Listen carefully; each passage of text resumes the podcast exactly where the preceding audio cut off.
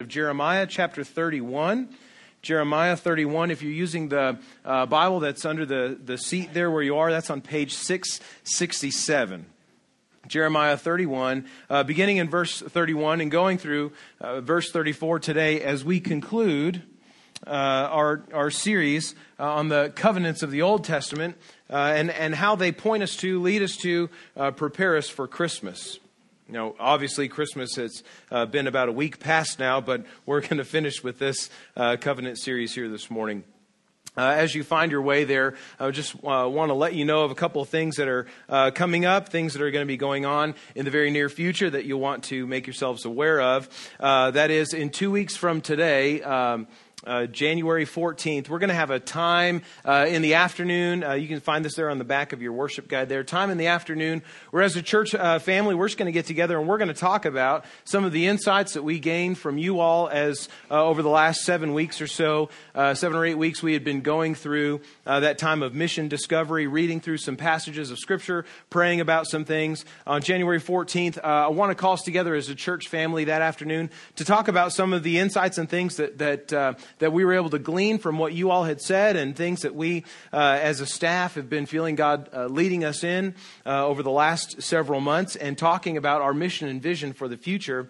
And then on January 28th, that Sunday morning, in worship, uh, we're going to sort of formally uh, roll out uh, our, our mission and vision for First Baptist West Albuquerque for 2018 and beyond. Um, none of this is going to be groundbreaking or brand new in any way. In some ways, if we were as a church doing something brand new that no church had ever done before, you probably should be worried about that. So, um, so this is not going to be groundbreaking, but it's going to be something that we as a church body can rally around um, and, and, and use to galvanize us as a, as a body as, as we seek to do Great Commission ministry uh, as a church together. So put those dates on your calendar, especially if you're a member. Plan to be here the afternoon of January 14th as we talk about those things, and then uh, join us again on January 28th that Sunday morning as we kind of formally roll out this mission and vision uh, uh statement and, and process that we'll have for the future.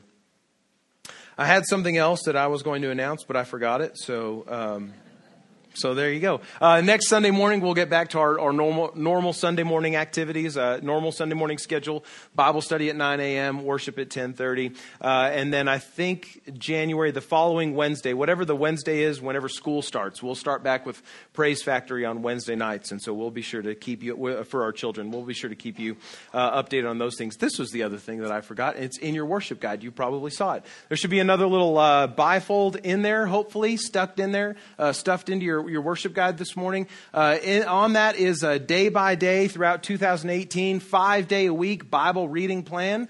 And so I would love if you would join me in reading through the Bible next year. Um, this is the plan that I'm going to be using. Uh, it's five days a week. So if you're not a, if you're not very good at reading the Bible every day during the week, um, but you can do five days, you can do this one. And so uh, it, it will take you chronologically through the scriptures. So not not necessarily straight from Genesis through Revelation. There's going to be uh, varied readings throughout the week, so that will kind of uh, hopefully uh, keep your interest there. Readings from the Old and the New Testament as you go through. And it's five days a week, so if you miss a day, you've got a couple days built in to be able to catch up. I hope that you'll join me as, uh, as I endeavor to read through the Bible this next year, uh, uh, going through it according to this plan that we've given, and, and hope that that will be helpful to you as well. Well, as we close out this series on the covenants and Christmas and what they have to do with Christmas, these promises that God makes to his people in the Old Testament and their relation to, their pointing to, their connection to Jesus, we come finally to the last of these five covenants that God makes with his people. And this one here in Jeremiah 31, which is often called the New Covenant. And interestingly enough, uh, God gives the promise of this covenant in Jeremiah 31, but it's a, it's a covenant that will come later. It's not a covenant that is going to uh, uh, be initiated at the moment that God gives it. Now, for those of you who are not familiar with Jeremiah, the, the, the, the weeping prophet, many have called him, uh, his ministry was an incredibly difficult one. God called Jeremiah to preach, to be a prophet, to speak to his people uh, in the years leading up to their uh, being conquered by the Assyrians and then later the Babylonians and taken into captivity.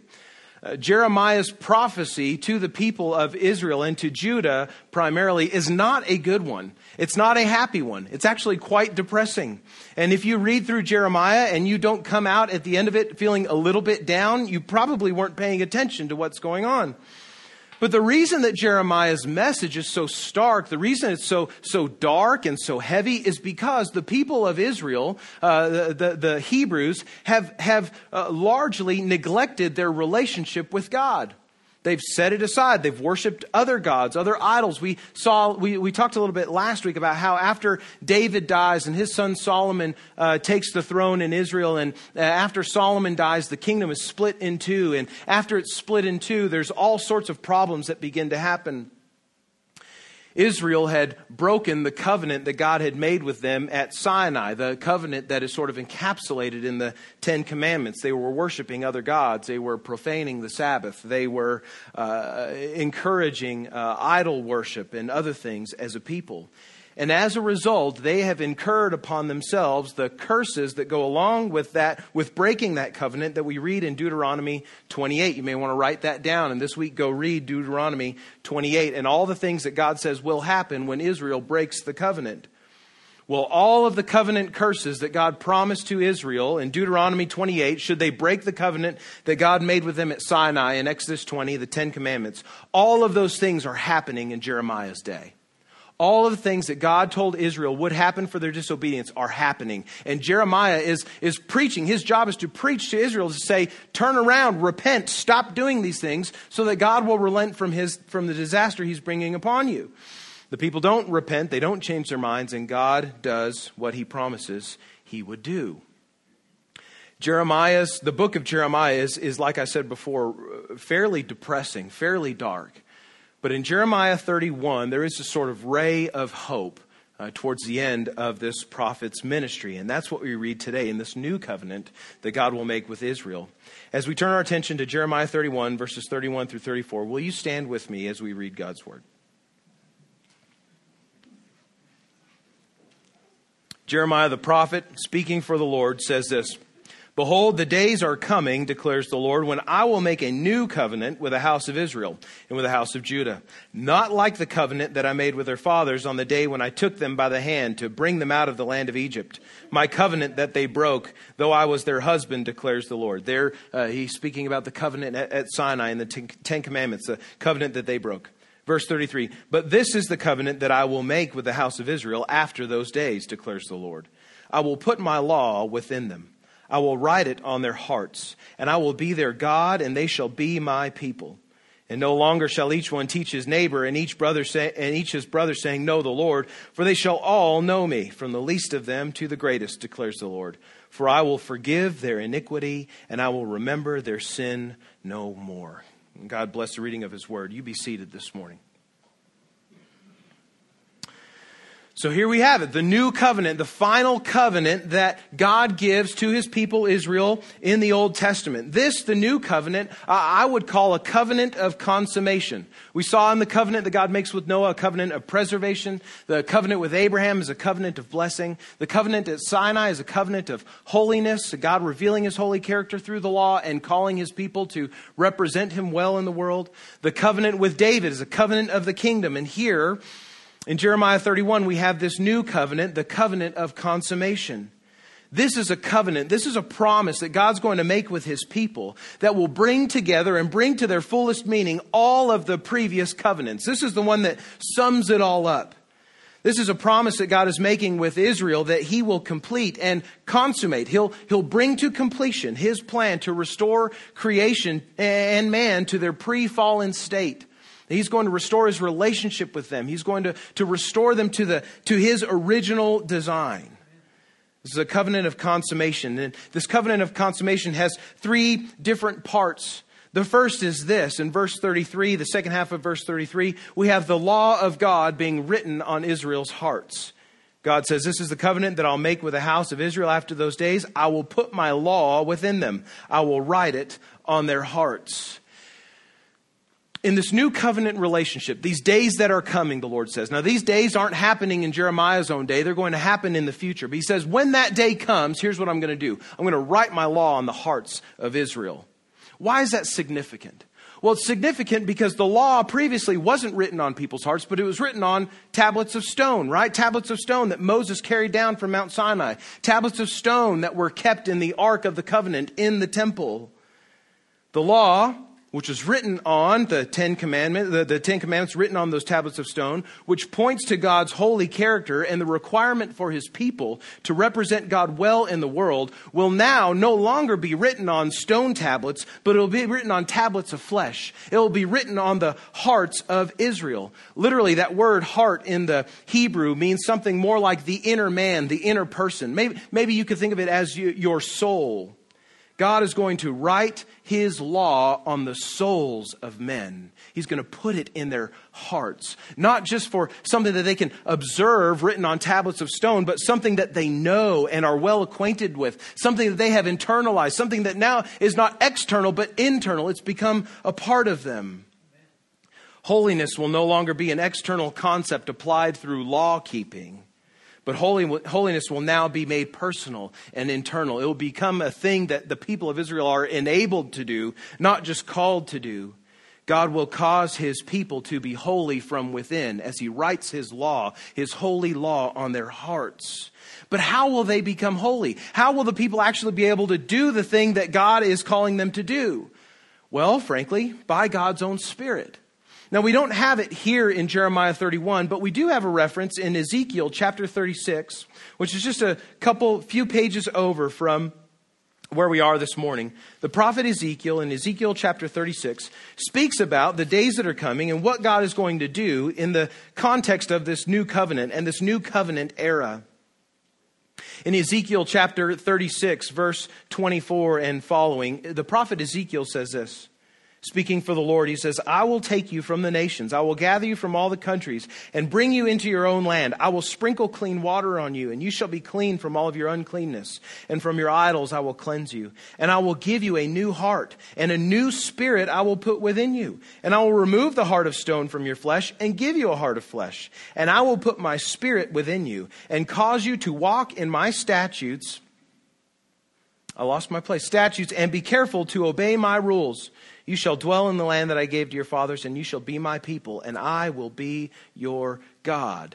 The prophet Ezekiel says, In those days, right, the Lord is going to put his spirit within his people so that they can obey his law. So in Jeremiah, we have this promise from God to put the, his law on the hearts of the people. And in Ezekiel, God is going to ensure that the people are able to keep the law that he's put in their hearts by giving them also his spirit to dwell in them, to help them to obey. It's the Spirit of God who will write the law of God on Israel's hearts, and it is the Spirit of God who will enable Israel to keep that law in ways that they have not previously. This covenant of consummation has the law of God written on Israel's hearts, but it also sees the people of Israel, uh, the people of God, in relationship with God the people of God in relationship with God. In verse 33, the, the last part of that, uh, we have a concept that I would call mutual possession. That's how I've put it there in your worship guide this morning. Mutual possession. That is to say, God will possess his people, and God's people will possess him as their God. Verse 33 says, uh, towards the end, I will be their God, and they shall be my people.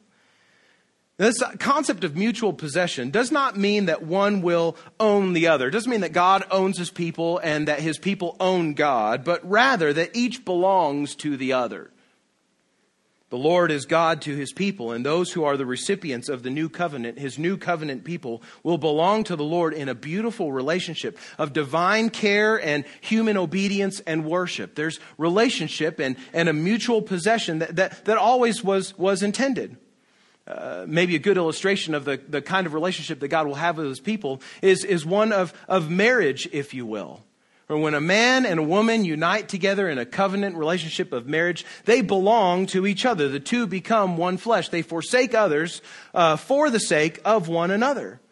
God and his relationship with his people we will be like a marriage, not where one owns the other, but where there is a mutual relationship where uh, between the two, where where each sort of possesses the other, belongs to the other in a meaningful way the way that God and his role as God will care for his people, and God's people as his people will love God and obey him the way that they have been designed. this promise within the new covenant to have a relationship with God, to, to, to, where the people of God and God Himself will be mutually possessed by one another, uh, is not unlike anything that we've heard already in this covenant series. We saw in Genesis 17, verses 7 and 8, as God makes his promise to Abraham there uh, to bless him and to bless the nations through him. He says that he, God says, I will be to your offspring as God, and they shall be for me a people. I will be their God the Lord says in Genesis 17. So even all the way back to the promise that God makes to Abraham, he's, he is saying that he is going to, uh, to be in this sort of relationship with his people. In 2 Samuel 7, verse 17, we saw last week, God gives this promise to David uh, of a kingdom that will last forever and, and, of offspring. And God says that, that to David's son, to the, the one who sits on the throne, he will be as a father uh, to that one, and, and that one shall be to him as a son. There's relationship implied there. So this relationship, this, this concept of God being in relationship with his people is not a new thing. It's a thing that God has been doing in, in his promise to Abraham, his, his promise even with the people at Sinai, his promise to David, and now he's going to consummate it fully. He's going to bring it to completion in this new covenant era. So the people of God are in relationship with God. There's a, this mutual possession that's happening there, but there's also, as we see in verse 34, a true knowledge of God. Jeremiah 31, verse 34 says, No longer shall each one teach his neighbor and each his brother, saying, Know the Lord, for they shall all know me, from the least of them to the greatest, declares the Lord. Now, this is not to say that Israel has never known who God was. They did. They, they, they, knew him as, as sons of Abraham who worshiped God, as those who received the law of God at Sinai, as those who were citizens of the kingdom of Israel with David as their king. They knew God, they knew who he was, but they had always been, in some sense, separated from him. The, the people of Israel had always been at a distance from God's holy presence. Go all the way back to Israel at Sinai after they've come out of Egypt. What happens at Mount Sinai? Well, all of the people camp around the base of the mountain while Moses goes up to the top of the mountain to meet with God. God meets with Moses face to face, the text says, but not with the people. The people are separated because of their unholiness, because of their fear of the Lord. In this new covenant era, there, there will not be a fear of the Lord, but, but a, a, a, a I don't even want to say bravery or, or, or courage, but a, a comfortableness to enter into the presence of God, even as He is holy be a way to meet with God, to know God without a human mediator in between. That's what Moses was. That's even what uh, David as king was. They're human mediators between God and the people. Ones who heard a word from God, delivered it to the people of Israel, took the cares, the concerns of the people of Israel, delivered them to God through prayer. One who goes between. Well, this new covenant promise of knowledge of God seems to do away with the need for a human mediator. That's good news. That's really good news. That, friends, you, that, that there's a, a, promise here that God will be known by his people, and not, not through a middleman, but face to face, to be known personally the recipients of the new covenant will be known by God and they will know Him personally. They'll not have to be taught about who God is uh, by a human mediator, but will know Him personally. Now, let me say this. This doesn't do away with the need for, for teachers within the church or among God's people. We always need to be taught the things that are in God's Word, but we won't have to be guided by the hand to meet with God personally. There will be true knowledge of God. There will be relationship with Him in this new covenant. But the third aspect of the new covenant that, that God is going to make with his people, and, and perhaps the one that is most, uh, uh, most meaningful, most, uh, that, that causes the most hope, the most joy, is this last piece that we see at the end of verse 34, which is permanent forgiveness of sins. God says, I will forgive their iniquity and I will remember their sin no more. I will forgive their iniquity. I will remember their sin no more. Just stop for a second. Just stop for a second and think about all that this entails. That God would not remember the sin of his people anymore, that he would completely forgive their transgressions against him. Think about how much that means. In Genesis 9, after the, the flood and, and Noah and his family exit the ark, uh, there's a, a, promise that God will, will no longer destroy the earth through flood. But, but prior to that, there, there's, you can imagine quite a bit of, of fear, maybe even anxiety in Noah's own hearts, in Noah's own heart and the hearts of his family as they consider what God does with sin, right? He floods the world, destroys the world because of sin. There's fear of destruction, potential destruction because of how sinful people are. If God promises to forgive the sins of his people forever, never to remember them, there's no more fear of destruction. There's no more fear of the, the, the terrible consequences of sin. There's also, not, not only is there no longer fear of destruction for sin, but there's no, no need for ongoing sacrifices.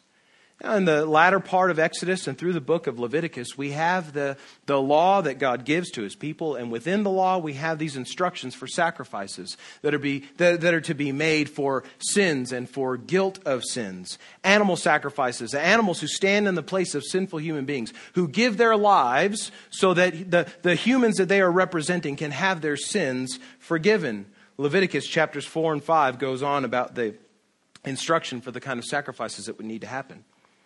But if the, God forgives the sins of his people forever, then there's no longer a need for sacrifices. There's no longer a need for this dirty, stinky, bloody business of paying for sins because God has forgiven them. That's good news.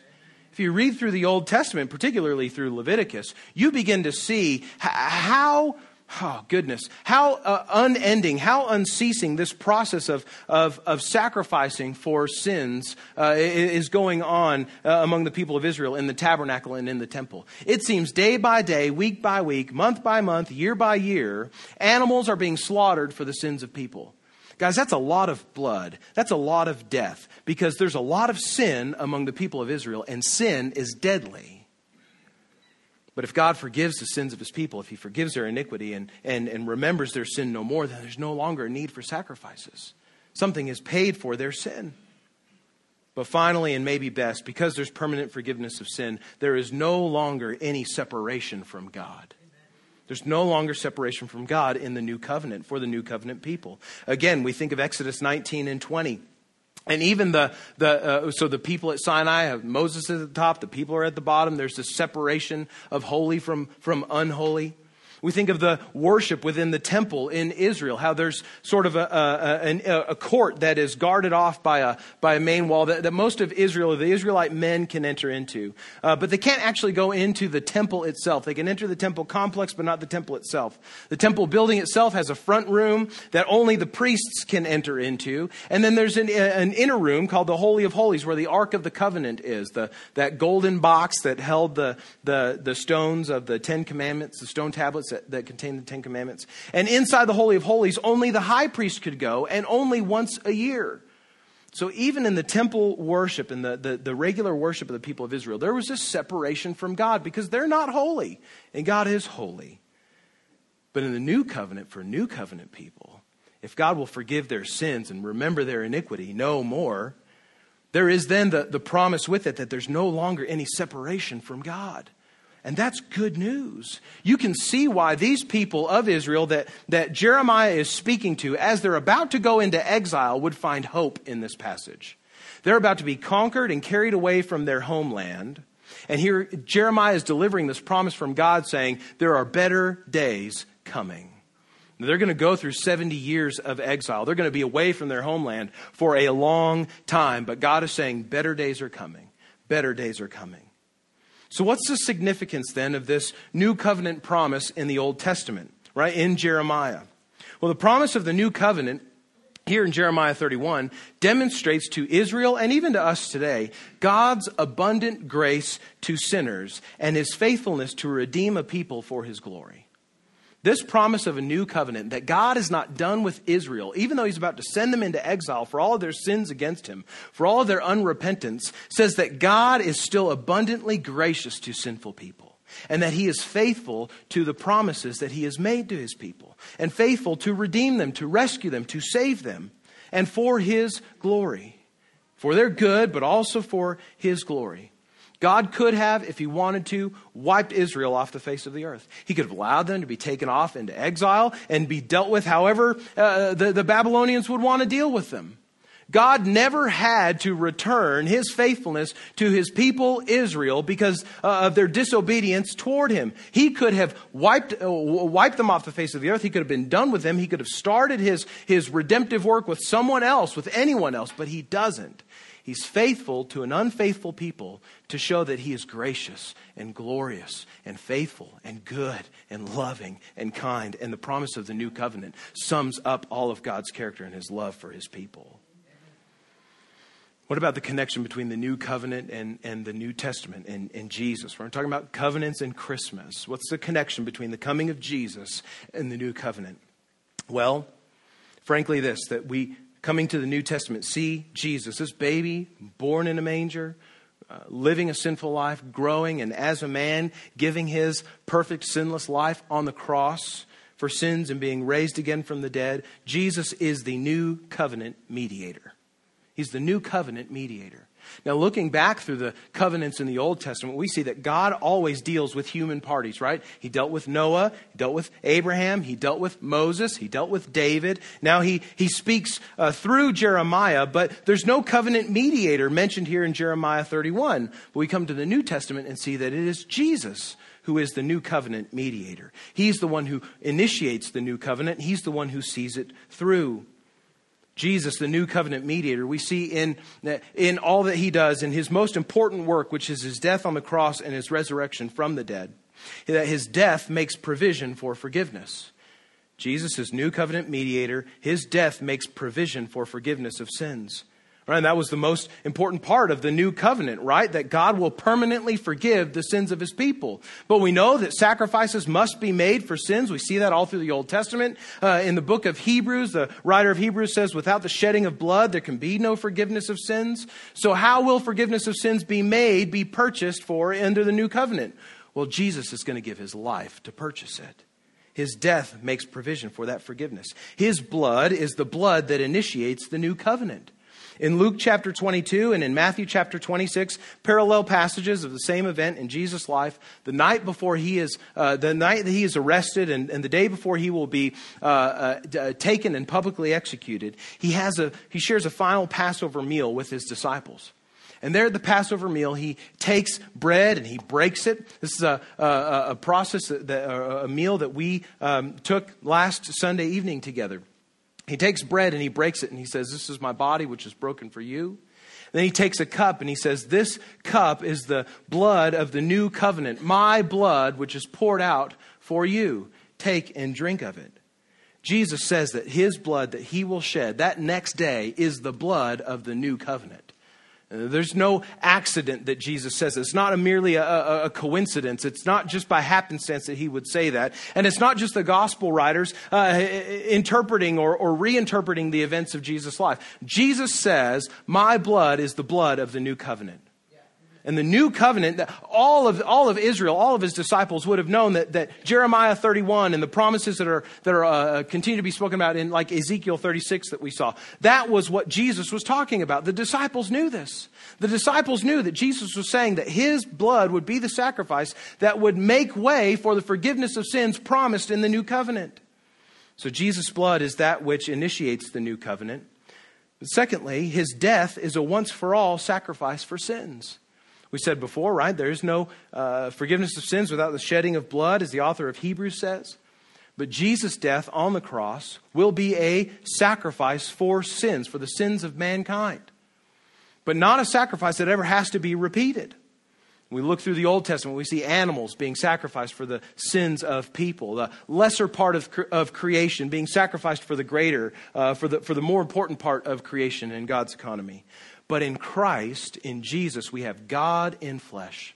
This one who is fully God and fully man, and yet without sin, who becomes that perfect, spotless lamb who dies in the place of sinful man. Now we have in Jesus on the cross, in his death on the cross, not a lesser part of creation dying for the greater, but a greater part, not, not even a greater part of creation because Jesus is uncreated from eternity. You have God in flesh giving his life for created man. You have the greater dying for the lesser. And when that happens, there never needs to be a repeat of that sacrifice.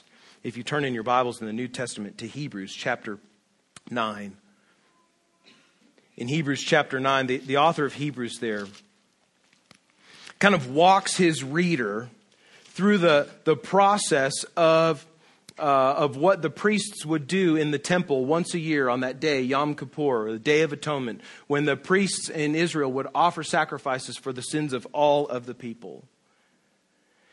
In Hebrews 9, verse uh, 11 and, and going through 15, this is what we read. When Christ appeared as a high priest of the good things that have come, then through the through the greater and more perfect tent, not made with hands, that is not of this creation. He entered once for all into the holy places, speaking of that, that, that holy of holies. But here, the, the, the author of Hebrews is talking about Jesus entering not the physical temple holy of holies, but the holy of holies, which is God's own presence in heaven.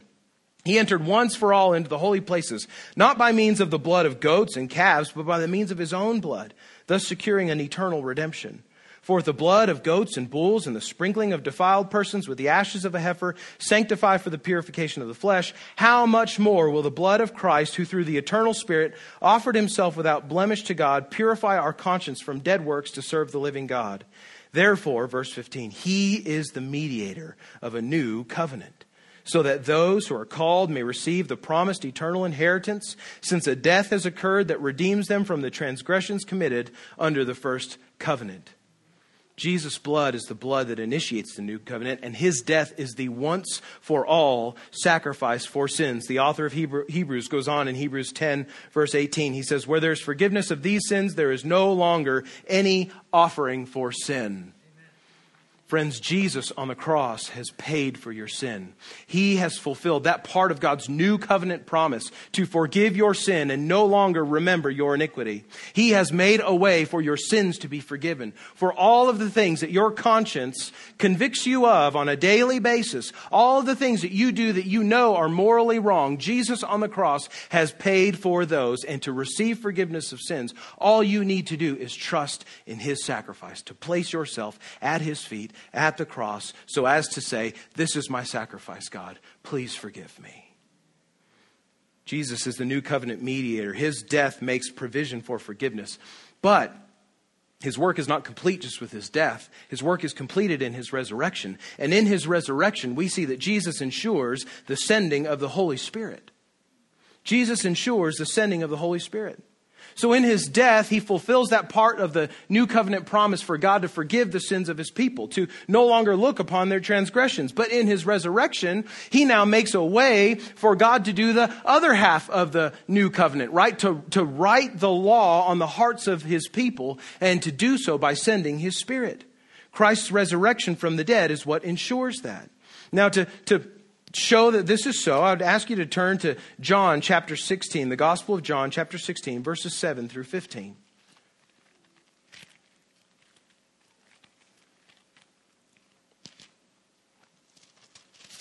John 16, verses 7 through 15. This Jesus says as he's preparing his disciples for the fact that he is going to go away, that he's going to die and ultimately be resurrected and not be with them anymore.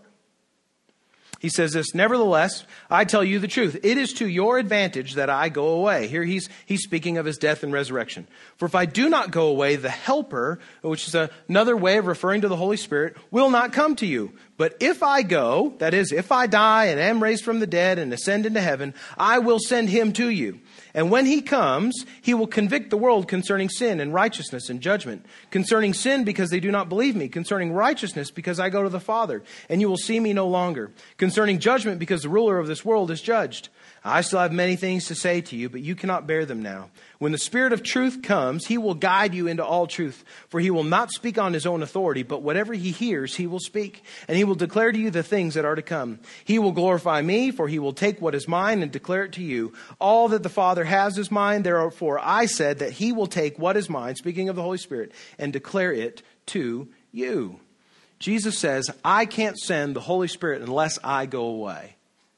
He's speaking of his death, his resurrection, his ascension back into heaven. So Christ's resurrection from the dead, which will lead to his ascension, is what ensures the sending of the Holy Spirit. He's just doing what he told his disciples he would do in John 16. And when the Holy Spirit comes, as we saw in John 16, he's going to do several different things. Now, the Holy Spirit is not this impersonal force. It's not like a, the, the, the dark side or the light side of like Star Wars, you know, universe, the, that kind of force. The Holy Spirit is, is personal. The Holy Spirit is a person of God. We believe that God exists as one God in three persons. That's mysterious. We won't ever understand it. There's not a, single person in here that is one per, that, that is one individual, one, uh, uh, one person that exists in sort of three different ways. That, that doesn't happen. So it's a thing that, that for which there's no uh, uh earthly example or, or good comparison. But that's what we believe. There's one God in three persons, Father, Son, and Spirit. And this third person of God, the Holy Spirit, is the one, is who the, the person of God that Jesus is sending to live in the hearts of believers. And when he comes, he's going to convict people of sin. That's what we read in John chapter 16. That that's part of the Holy Spirit's job, to convict us of sin. So, Christian, when you've come to faith in Jesus Christ, trusting Him as Savior and Lord, we believe, understand from Scripture that the Holy Spirit dwells in us, makes His home in our hearts, even as Ezekiel promised that, that God would do, to put His Spirit within us. And as we live through this life as Christians, and we sin, we uh, disobey God, we do things that are immoral or not right or unkind or wicked, we have this conviction. We have this, uh, not guilt, but, but an understanding that, boy, what I just did there was wrong.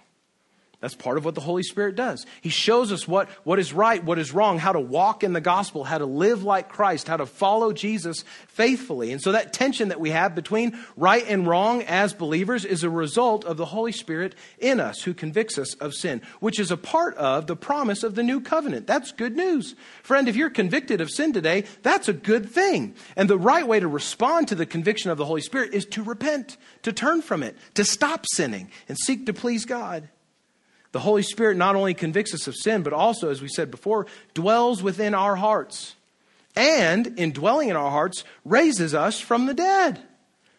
That's good news. Somebody say amen. Okay, someone's awake. That's good. Or at least you take direction well. I don't know. The Holy Spirit that Jesus sends after he is raised from the dead, ascends into heaven, dwells in the hearts of believers, and is the, the uh, uh, person who raises us from the dead. Turn in your Bibles to Romans chapter 8, verses 9 through 11. Paul, writing to the church in Rome, says this Romans 8, verses 9 through 11. He says, You, speaking to the church, however, are not in the flesh, but in the Spirit, if in fact the Spirit of God dwells in you. Anyone who does not have the Spirit of Christ does not belong to him. But if Christ is in you, that is through his Spirit, the Spirit of Christ living in us, although the body is dead because of sin, the Spirit is life because of righteousness. If the Spirit of him who raised Jesus from the de- dead dwells in you, he who raised Jesus Christ from the dead will also give life to your mortal bodies through his Spirit who dwells in you. I had an uncle who died yesterday. Um, that he'd been ill for a while, just um, and, and kind of uh, things progressed quickly and passed away. Others of you have had people that you know close to you die uh, over the, the course of this last year. Death is sad. Death should be sad in some way for most of us. There's a bitterness associated with death as the believer, we, we understand the bitterness associated with death is, is, is that it, it shows that sin is still kind of working in the world. Right? Paul says in Romans 6.23, the wages of sin is death. Right? That, what we earn for our rebellion against God is physical, bodily death. It stings, it hurts, it's sad. But for the one who knows Christ, and for the one who has the Spirit of God, the Holy Spirit, living in them, there is hope. Well, there's sadness, there's bitterness and death, there's hope of resurrection. Why?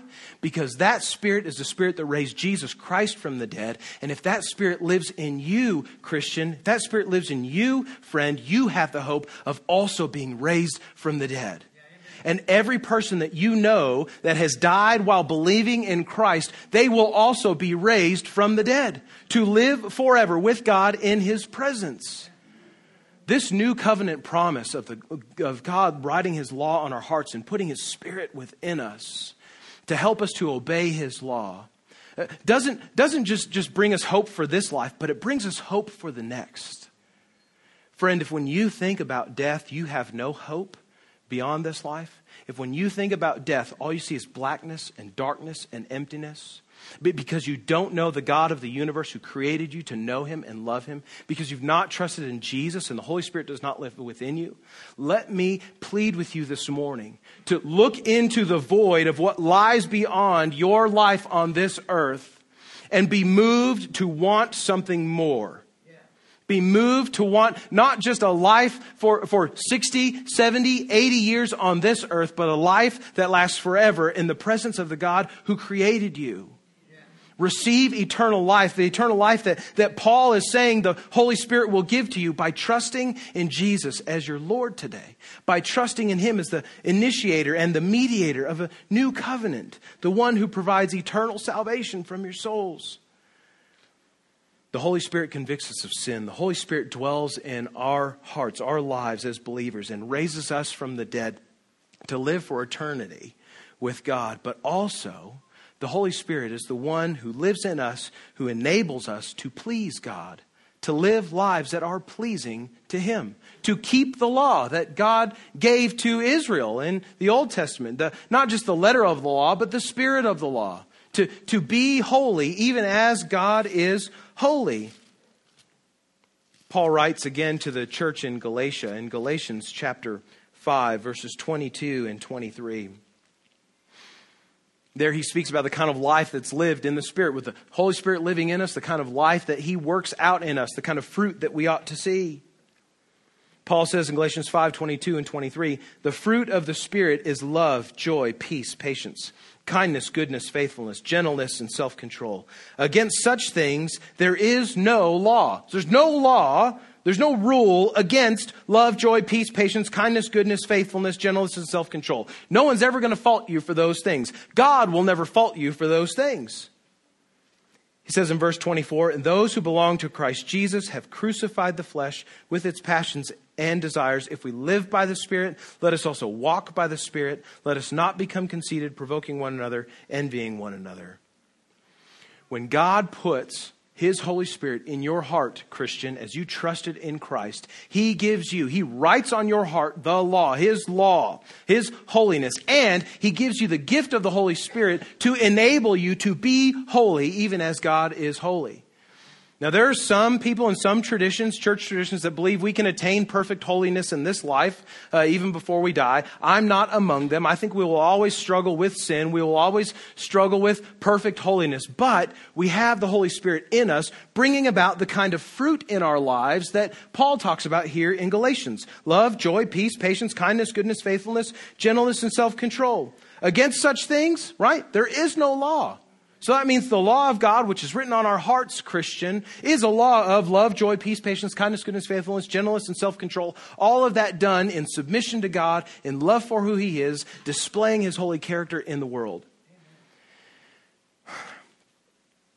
These things that Paul talks about in Galatians 5, this, these things, the fruit of the Spirit, is not something that we can do in our own strength.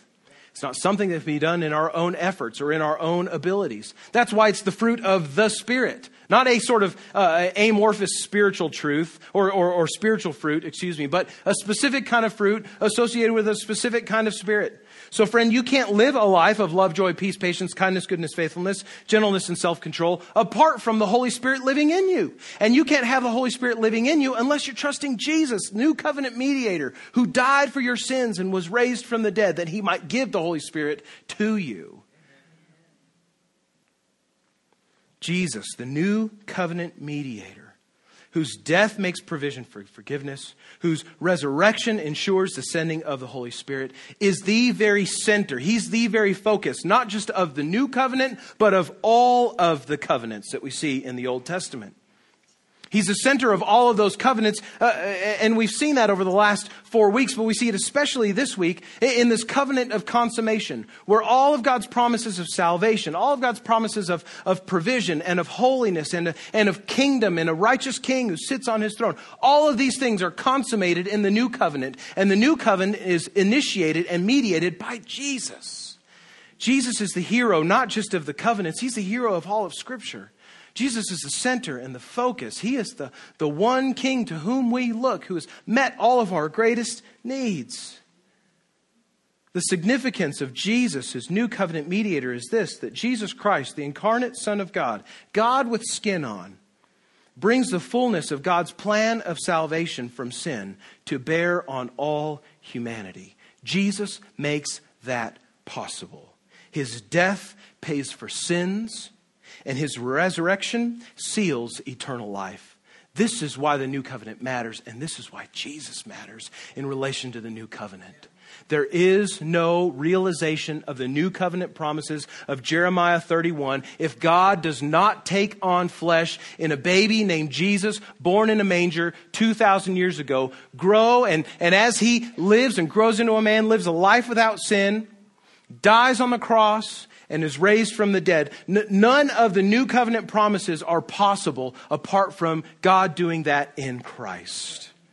So, friend, as we end this year and end this Christmas season and look forward to the new year, I encourage you, find in Jesus, whether you're a Christian today or whether you don't know Jesus yet, find in Jesus the joy of forgiveness of sins and the hope of living a life pleasing to God.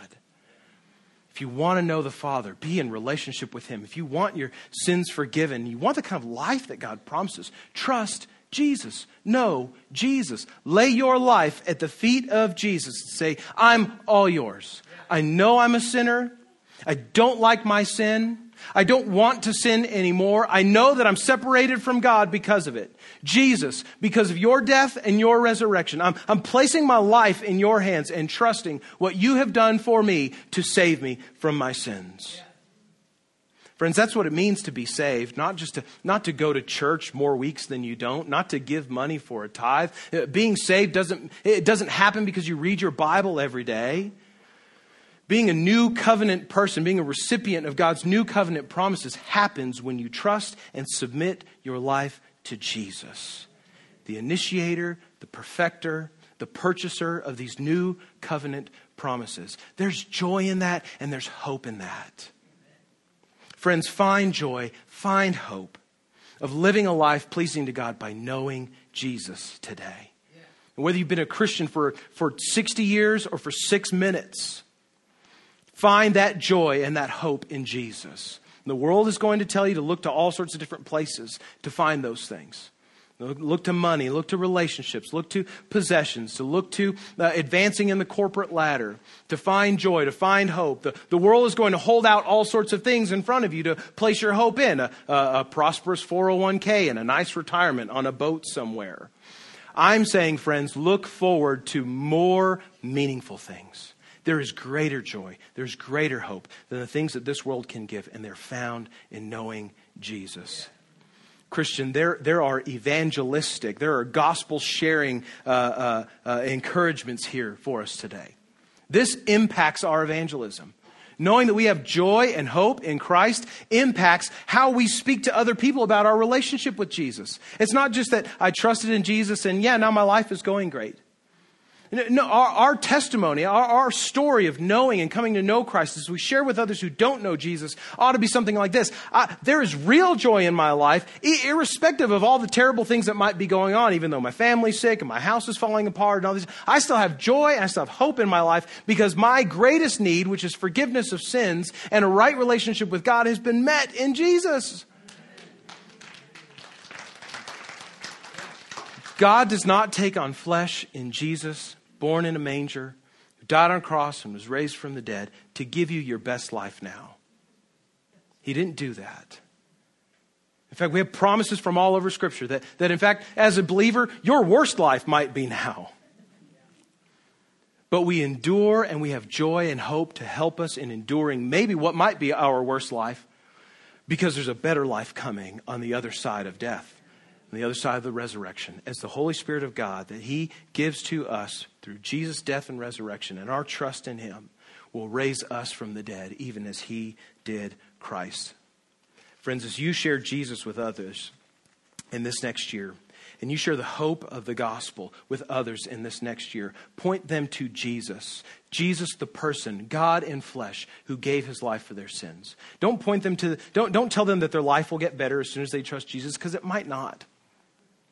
They, they, it might bring more conflict into their family relationships for those who don't like Jesus and are mad that they have now trusted him.